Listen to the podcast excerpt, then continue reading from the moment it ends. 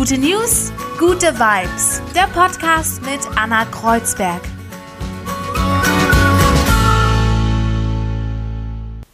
Einen wunderschönen guten Tag. Gute News, gute Vibes, jeden Montag hier mit mir, mit Anna. Und wenn ihr Lust habt und diesen Podcast hier gerne hört, dann könnt ihr mich unterstützen.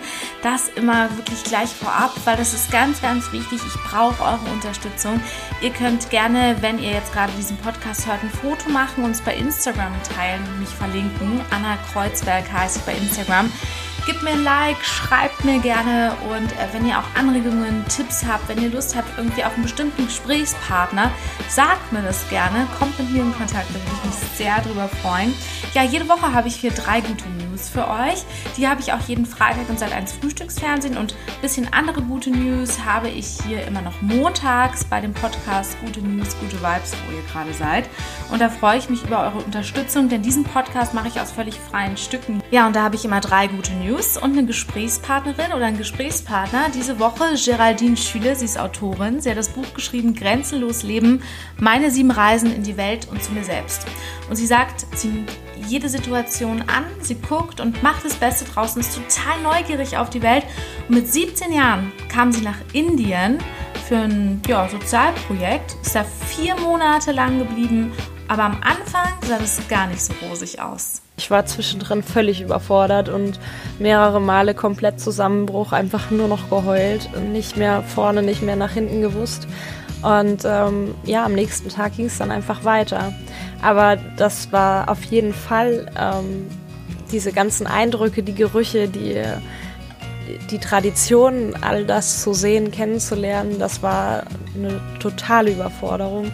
Und als ich aus Indien zurückgekommen bin nach Deutschland, ähm, da war es dann nochmal richtig schlimm. In Frankfurt am Flughafen. Ich bin dann nicht mehr heimgekommen von Frankfurt. Diese Indienreise, die war erst der Anfang. Danach ging es erst richtig los um die Welt und äh, teilweise auch zu Orten, die ungewohnt sind. Sie hat auch mit der Hisbollah gelebt und wollte Kriegsreporterin werden. Aber ja, dazu kommen wir gleich. Jetzt erstmal zu den drei guten News. Weiße Delfine kehren nach Hongkong zurück. Ja, sechs Jahre wurden sie nicht mehr gesehen. Das sind ganz besondere schöne Tiere. Die sind wirklich, ja, Delfine in Weiß. Jetzt wurden vor der Küste Hongkongs erstmals wieder chinesische, chinesische weiße Delfine dort gesichtet. Ja, und wegen der Corona-Pandemie gibt es einfach weniger Schiffsverkehr zwischen China und Hongkong und Forscher denken, das hängt auf jeden Fall damit zusammen. An der Küste dort leben schätzungsweise zwischen 50 und 400 weiße Delfine. Und die Wissenschaftler, die sind ganz erstaunt darüber, dass sie so schnell zurückgekommen sind, diese vielen wunder wunderschönen Tiere. Tanzen für die Gesundheit. Laut einer aktuellen Studie vom Imperial College London kann Tanzen zur Therapie chronischer Lungenerkrankungen eingesetzt werden. Ja, das trainiert die Lungen und kann als Ergänzung einer normalen Therapie quasi genutzt werden. Tanzen verringert wohl die Symptome wie Atemnot, Müdigkeit, kann die Lebensqualität verbessern und das wissen wir alle selber. Oh, mir und meinen Freunden fehlt auf jeden Fall das Tanzen und Weggehen so sehr. Ich war jetzt am Wochenende auf einer Hochzeit und habe schon gedacht, oh, wie cool. Das habe ich echt vermisst. Große, tolle Aufräumaktion. Mehr als 35.000 Freiwillige haben den Rhein, die Mosel und die Ruhr gesäubert.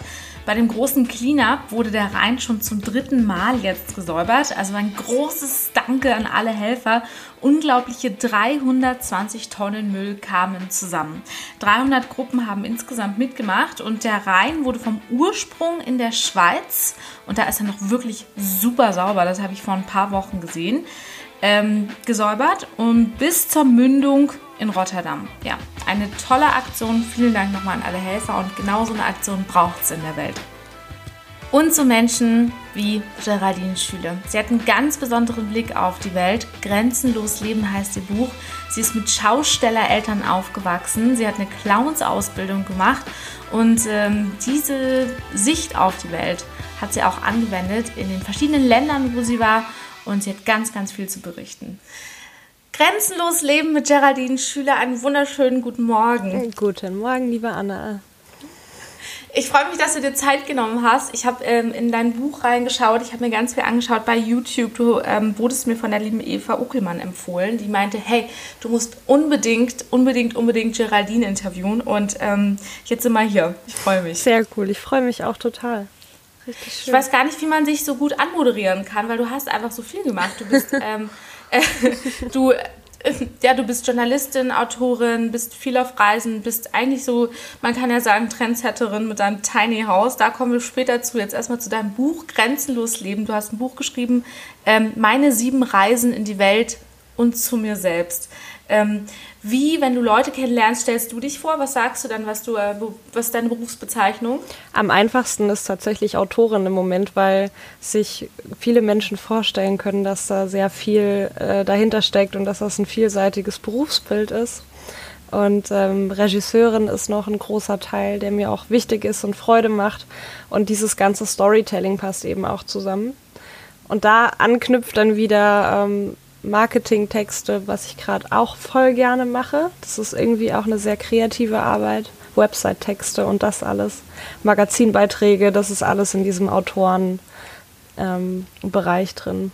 Und dann gibt es ja. noch den Bereich Zirkus, Zirkuspädagogik, Zirkustraining. Das ist auch ein großer, ähm, großes Standbein und da dazu zählt dann auch wieder Seminare ähm, zu geben, Teambuilding-Sachen und so.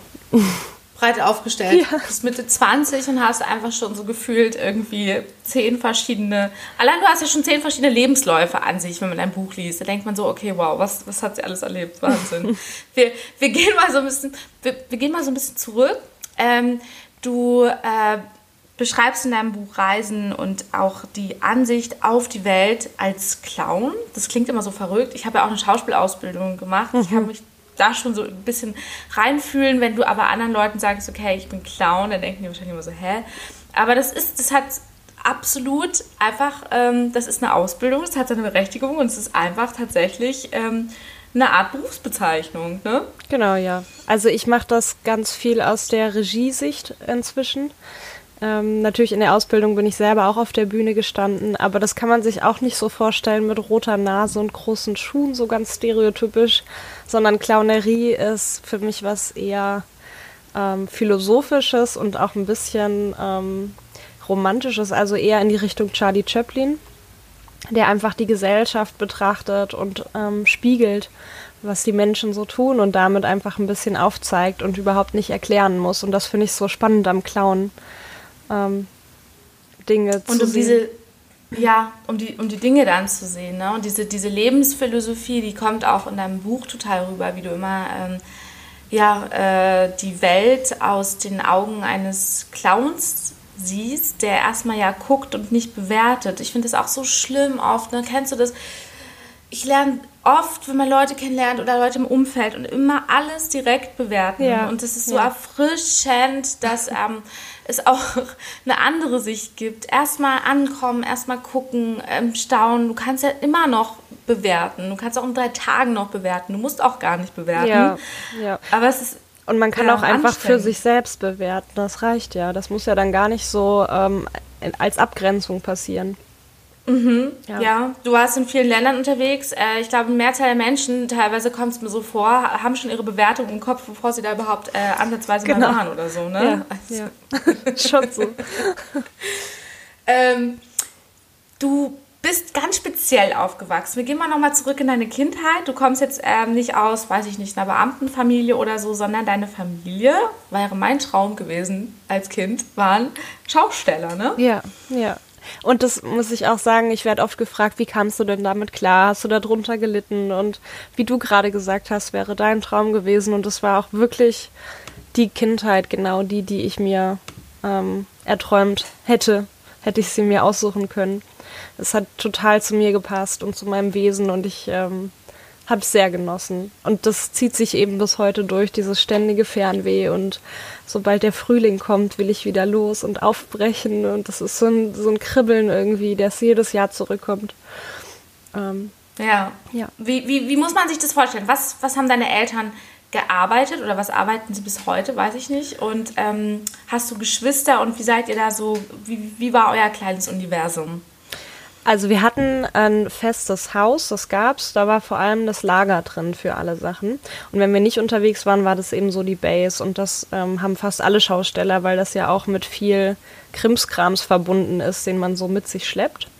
Ähm, und die meiste Zeit, auch die, die mich geprägt hat, waren wir in diesem elf Meter langen, es war ein Wohnwagen, vorne dran ein Sprinter, vollgestopft mit ähm, Holzschwertern, ähm, so Essbrettchen, dann Kinderbücher, die mein Vater geschrieben hat. Und diese Holzschwerter und die Essbrettchen hat er eingraviert, so kalligrafisch.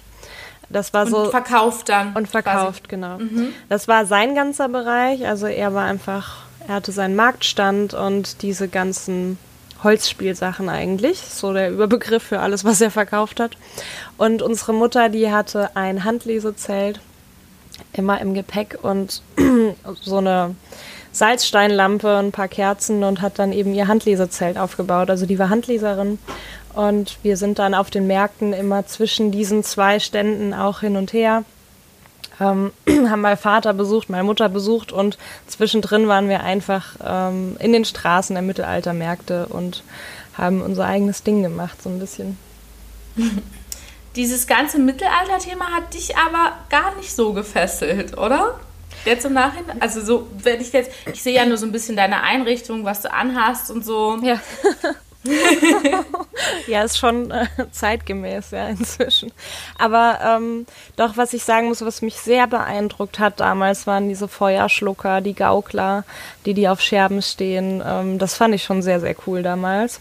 Und das sind auch oft ja total gute Entertainer auf Mittelaltermärkten ähm, die auch sehr lyrisch das, äh, ihre ganze Show irgendwie auch untermalen und das hat mich sehr beeindruckt und damit bin ich überhaupt auf diese Zirkusschiene gekommen ähm, oder auf diesen ganzen Bereich aufmerksam geworden.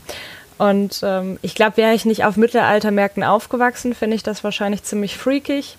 Aber was ich bis heute mache, ist zum Beispiel, wir haben jetzt, wir haben drei Schafe und dann Wolle zu spinnen. Das macht mir total Spaß. Das habe ich auf dem Mittelaltermarkt gelernt. Ah, stimmt. Und äh, Gemüse einkochen aus dem Garten und so. Also einfach so alte ähm, Gewerke, Traditionen, Traditionen ja, Handwerke. Genau, die einfach in den Alltag integrieren und dann kommt man da an, dass es total nachhaltiger ist und wieder eigentlich ähm, super in. Und das ist ja der Kreislauf der Dinge dann wieder. Mhm.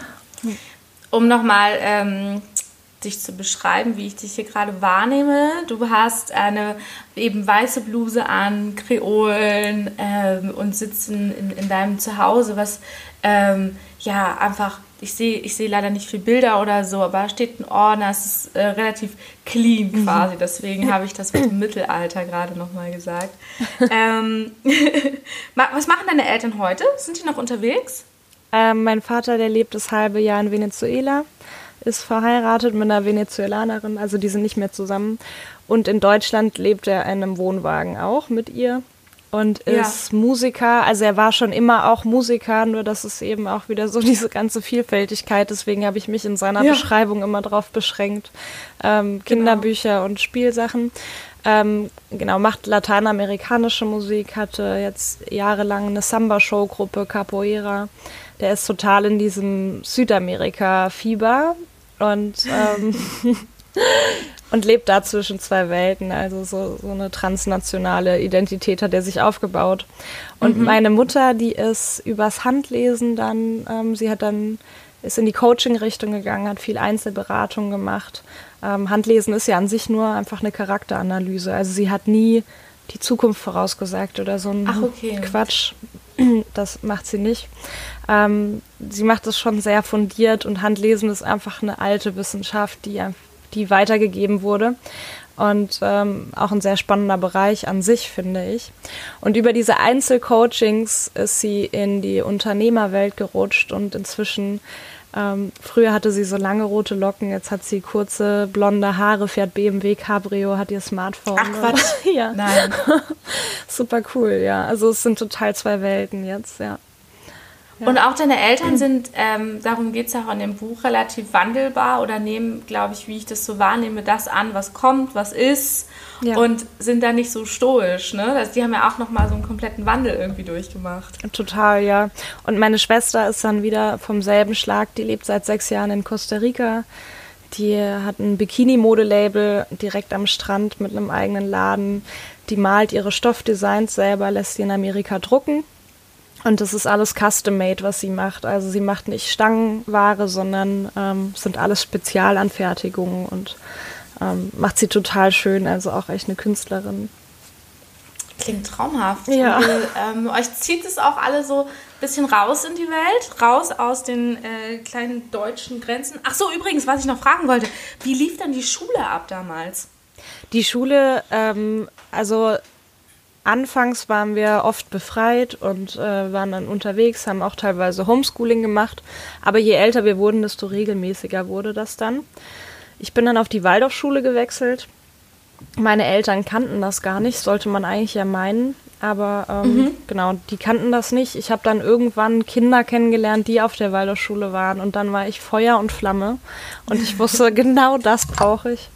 Und bin dann eben in die nächstgrößere Stadt auf die Waldorfschule. Ich musste jeden Tag eine Stunde fahren mit Zug und Bahn und Fahrrad und Straßenbahn, aber das habe ich in Kauf genommen. Und ähm, dadurch hatte ich dann wieder mehr Flexibilität. Da gibt es ähm, einige Möglichkeiten und das hat dann auch dazu geführt, dass ich zum Beispiel mit 17 vier Monate nach Indien konnte und das war noch vor dem Abitur. Ähm, so Sachen sind da einfach möglich, weil die Waldorfschule so eine ganzheitliche Entwicklung fördert und dann äh, genau mit genug Dickkopf und Sturheit sind solche Sachen dann doch auch drin. Genau, das heißt, ihr wart jetzt quasi nicht ähm, wie in so einem fahrender Jahrmarkt immer so ganz, ganz viel unterwegs, nee. sondern du konntest auch eine feste Schule besuchen. Ja, ja, auf jeden Fall. Ja. Ja, und dann ging es los mit 17. Ähm, wie, wie kam es zu so einer langen Reise mit 17? Wie, wie, wie kamst du dann nach Indien? Eigentlich wollte ich immer nach Australien. Und das war seit Kindheit an irgendwie ähm, so, so ein Wunsch. Und ich weiß gar nicht, wo der herkam. Das war einfach so eine kindliche Vorstellung. Australien, das alles, also, oh, wie schön ist Panama oder so.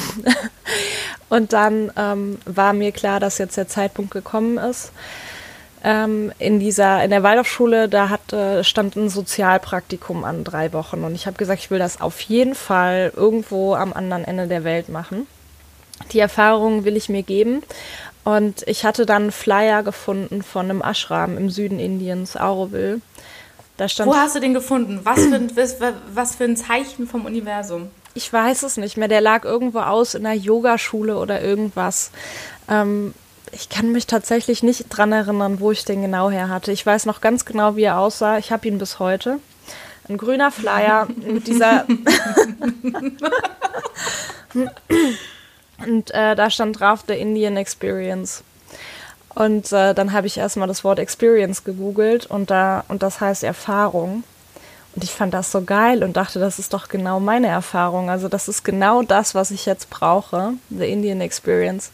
Und ich habe ähm, unsere Eltern bearbeitet und beackert. Ich konnte ja noch keinen Flug buchen alleine mit 17 und ähm, brauchte da Erlaubnisse und auch ein bisschen Geld, was ich dann wieder zurückbezahlen kann. Ähm, und das haben sie mir alles ermöglicht, wo ich sehr, sehr dankbar drum bin. Genau, und dann bin ich nach Indien geflogen und erstmal in diesem Ashram angekommen. Und äh, bin von dort aus dann durchs Land getigert noch. Auch interessant, ich weiß nicht, gab es damals schon Internet? Habt ihr das dann angeschrieben? Habt ihr eine E-Mail geschrieben? Hey, ich komme vorbei. Wie lief das? Ja, genau. Also der Ashram, ich habe mich da schon angemeldet, aber ich habe dann, also als ich ankam, wusste ich noch nicht ganz genau, wie das sein wird, was ich da erwarte und habe dann aber ziemlich schnell eine indische Familie kennengelernt und Auroville, das ist wie eine eigene kleine Stadt, kann man sich das vorstellen. Das ist wirklich riesig. Ähm, einige kennen das sogar.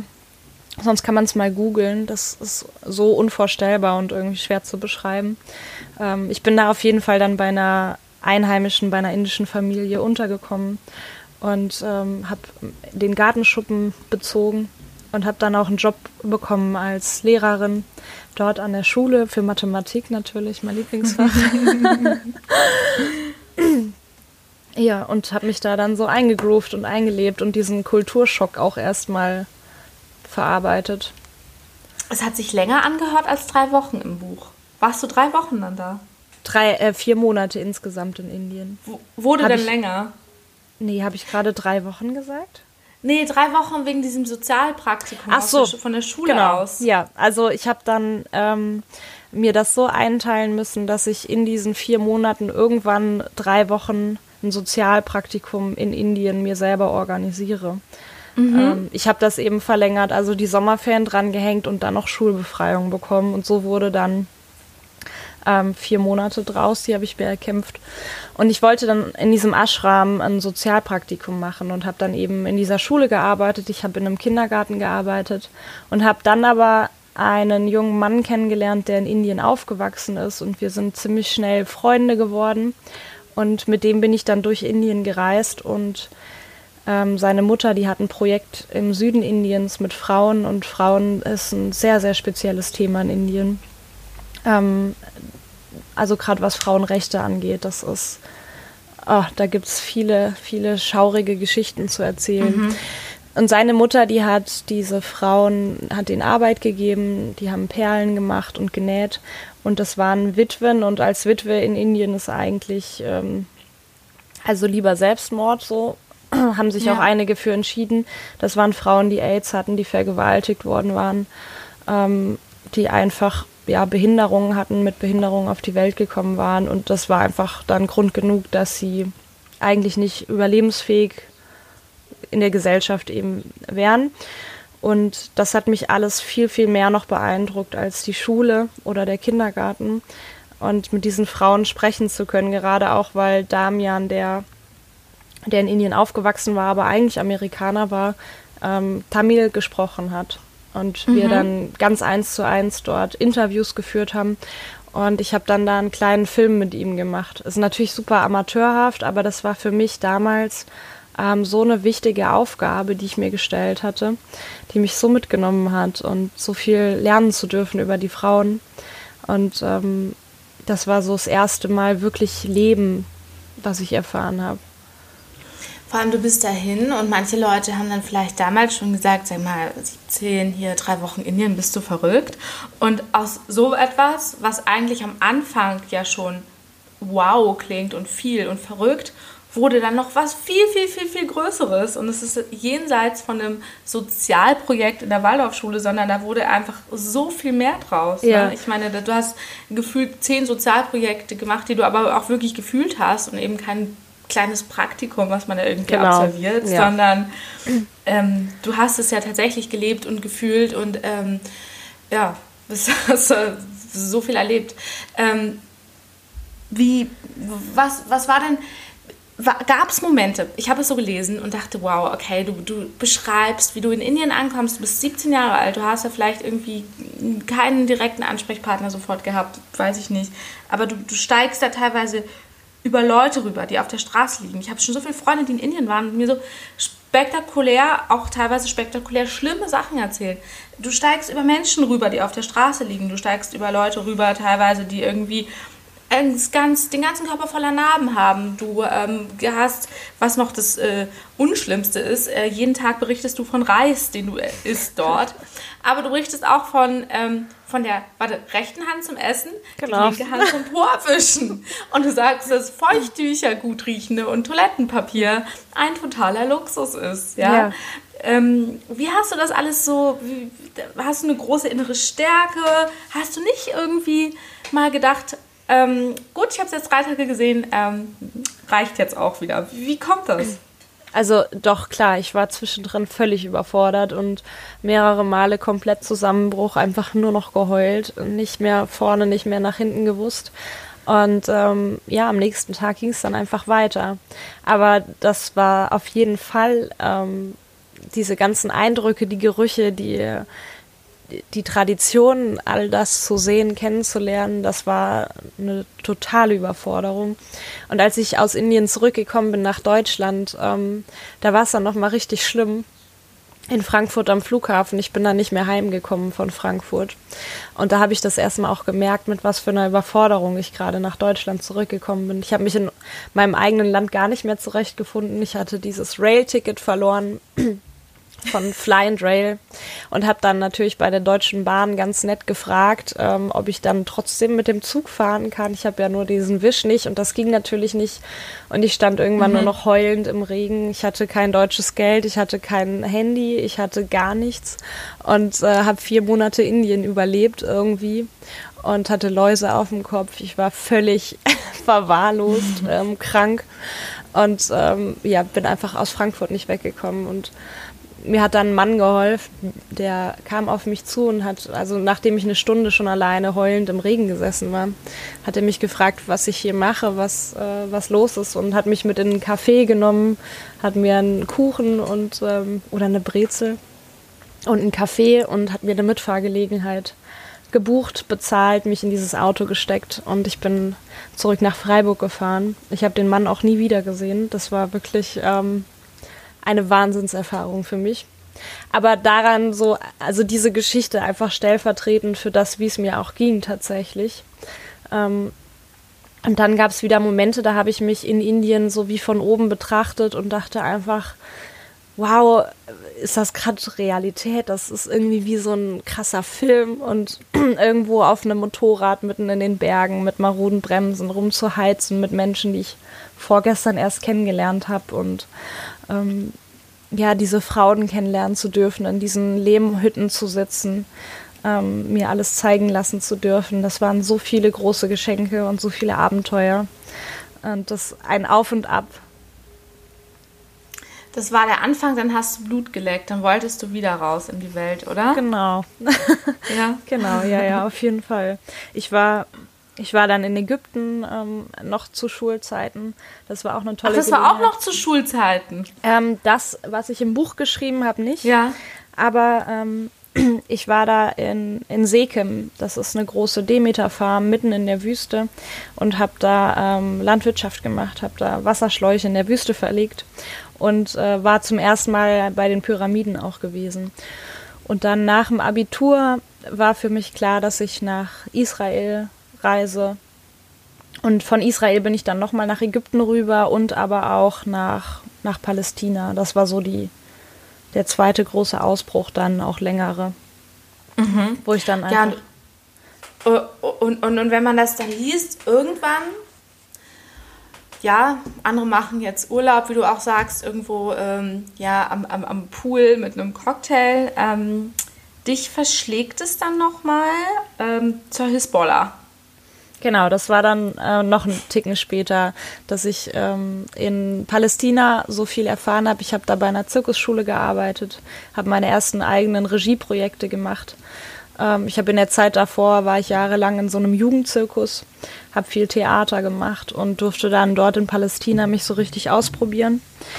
Ähm, und mich hat aber diese Spannung, die so in der Ost herrscht und die, die Kultur auch, diese arabisch, arabisch-muslimische Gastfreundschaft und ähm, das Essen, die Sprache, eine wunderschöne Sprache, Arabisch.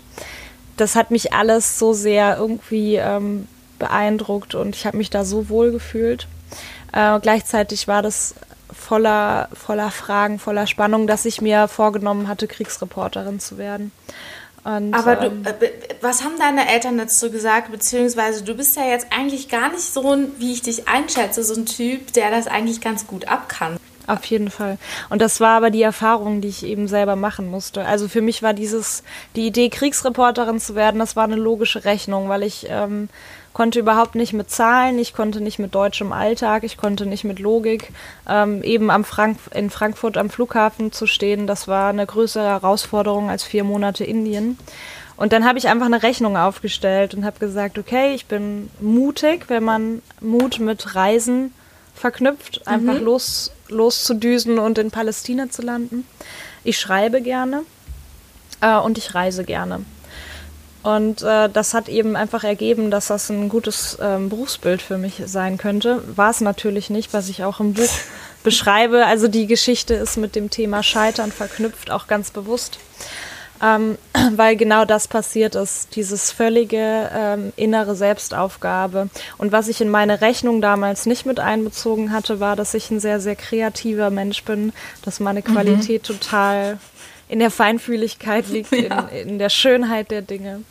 Ähm, Und das musste ich aber einfach dort feststellen. Und trotzdem bin ich sehr weit da, damit gekommen, äh, mit dieser Erfahrung, die machen zu können. War dann eben ähm, bei der Hezbollah mit zwei Männern in einem Zimmer. Also dieser Kontakt entstand über einen anderen Kriegsreporter, der auch einfach versucht hat, mir diese Idee aus, auszureden. Hatte aber damals einfach noch nicht geschafft und musste mich dann weiter vermitteln. Ähm, der hatte da gar keine andere Wahl. Es tut mir auch bis heute ein bisschen leid, aber ich bin auch sehr, sehr dankbar.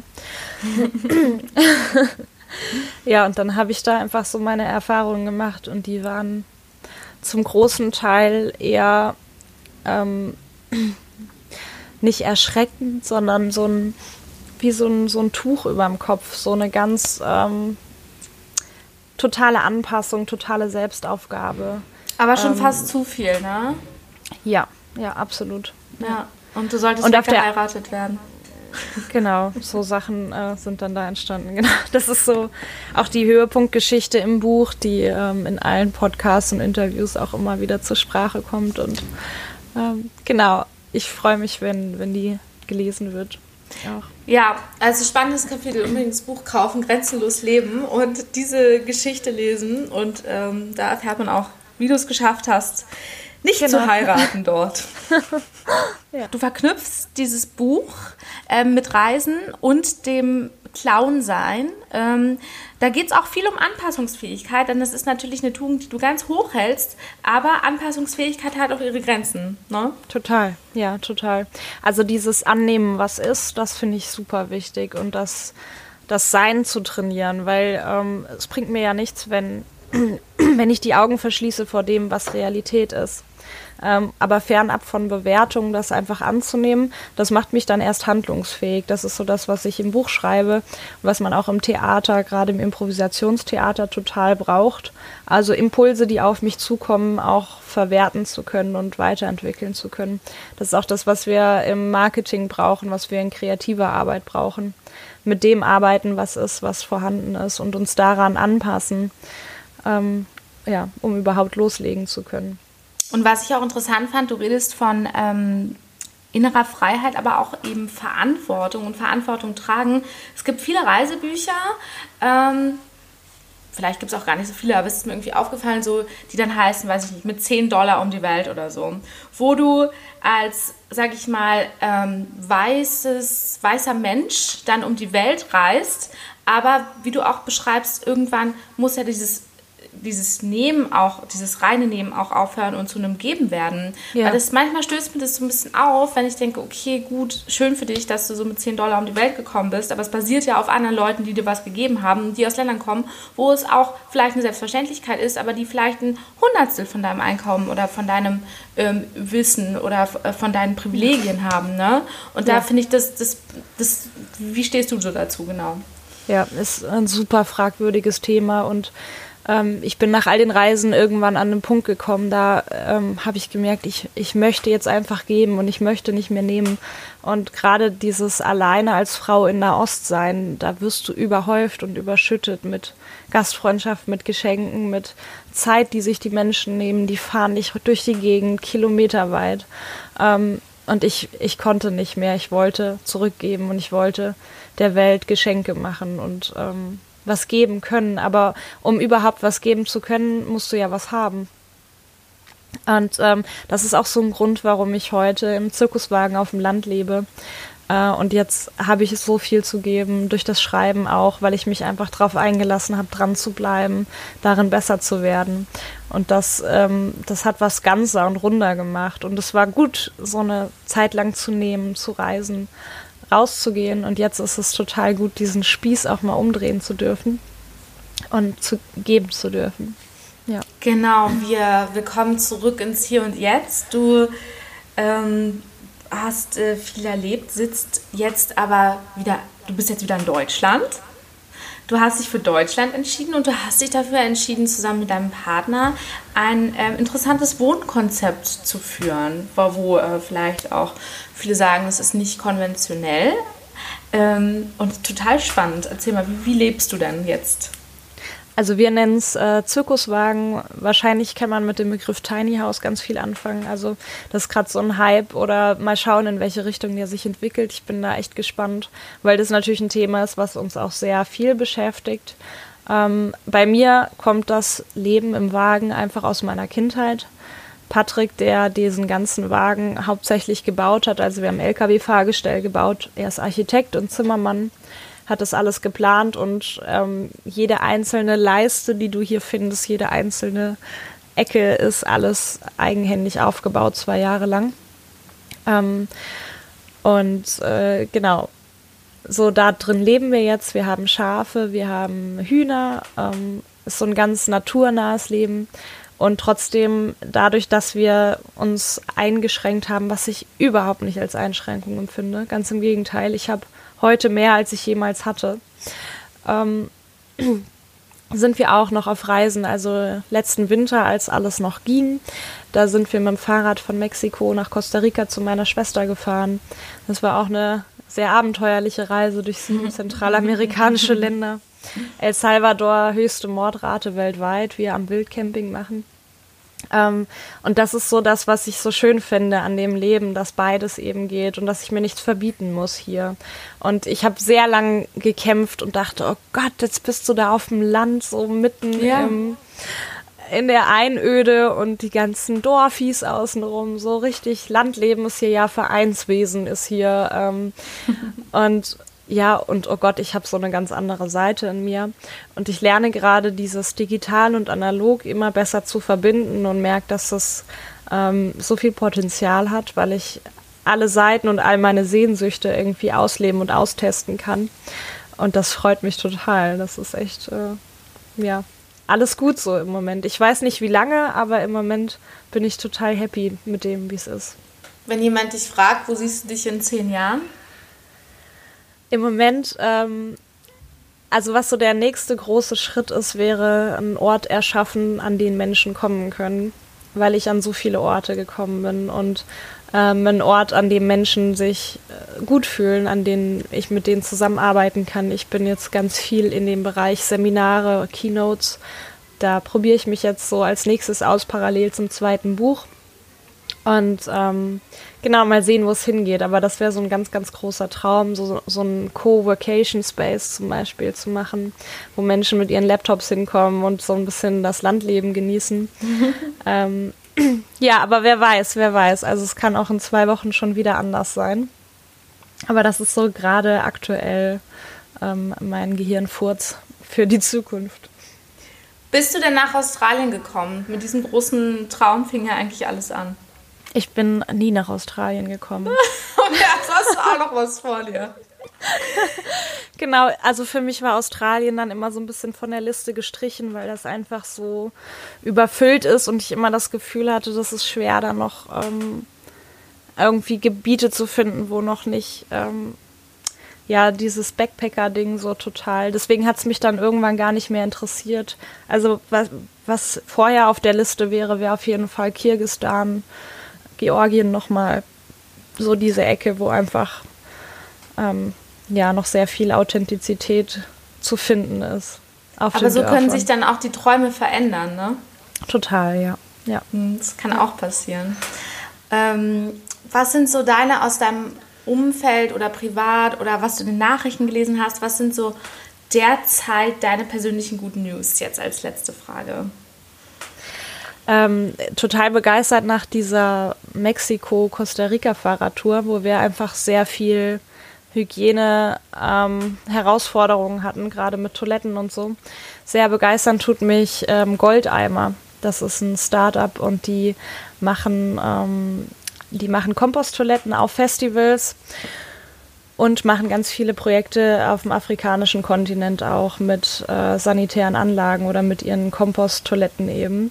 Und ähm, dieses Thema hat mich auch in Indien schon immer wieder mhm. verfolgt. Einfach, dass man ähm, gerade weil die Bevölkerung so sehr wächst, dass es einfach neue Arten gibt, ähm, Kreisläufe äh, instand zu halten oder Kreisläufe gut ähm, zu formen und eben nicht in Kläranlagen dann Dinge zu verspülen. Also das ist jetzt vielleicht ein, ein krasses Thema, aber einfach ähm, zu kompostieren, das wieder in den Garten auszubringen nach einigen Jahren. Und ähm, da finde ich es total cool, dass es Startups gibt, die einfach sehr innerstädtisch, sehr großstädtisch sind, auf Festivals gehen, cool drauf sind und äh, die verkaufen zum Beispiel Klopapier. Ähm, und äh, das ist ein cooles Thema, was einfach sehr wichtig wird für die Welt, auch immer mehr. Gerade je mehr Menschen es gibt, desto wichtiger wird es, dass damit auch ein guter Umgang gefunden wird. Ja, ich habe auch schon von vielen Unternehmen gehört, die jetzt ähm, Urin recyceln und dann als. Ne, als Dünger verwenden. Genau, und, so. und das finde ich einfach gut, dass da geforscht ist, weil geforscht wird, weil das machen wir alle jeden Tag und das ist jetzt kein Lieblingsthema von niemandem, aber das gehört einfach mit dazu, genauso wie Schlafen, wie Geburten und wie Sterben mit dazu gehört. Oder Essen. Wer isst, der muss auch mal. und deswegen ähm, finde ich sehr, sehr cool, ähm, alle, die da forschen und machen. Ja. Absolut. Also, ähm, wir haben jetzt nur ein bisschen angeteased. Dein Buch bietet viel, viel mehr Geschichten und ähm, ja, wie du eben auch zum Beispiel ähm, teilweise rausgekommen bist, reingekommen bist, was du da erlebt hast in den Ländern. Grenzenlos Leben Geraldine Schüle, jetzt überall erhältlich. Habe ich das richtig gesagt? Genau, ja, genau. Super. Also in jeder Buchhandlung auf Amazon, Thalia. Überall, wo es Bücher gibt. Überall, wo es Bücher gibt, Entschuldigung. wenn man noch mehr von dir erfahren will, äh, Buch kaufen. Wenn man dann noch mehr erfahren will von dir, wie kommt man mit dir in Kontakt? Ich habe eine Website, ähm, da kann man auch noch mal ein bisschen Blogartikel lesen, den, den Trailer anschauen.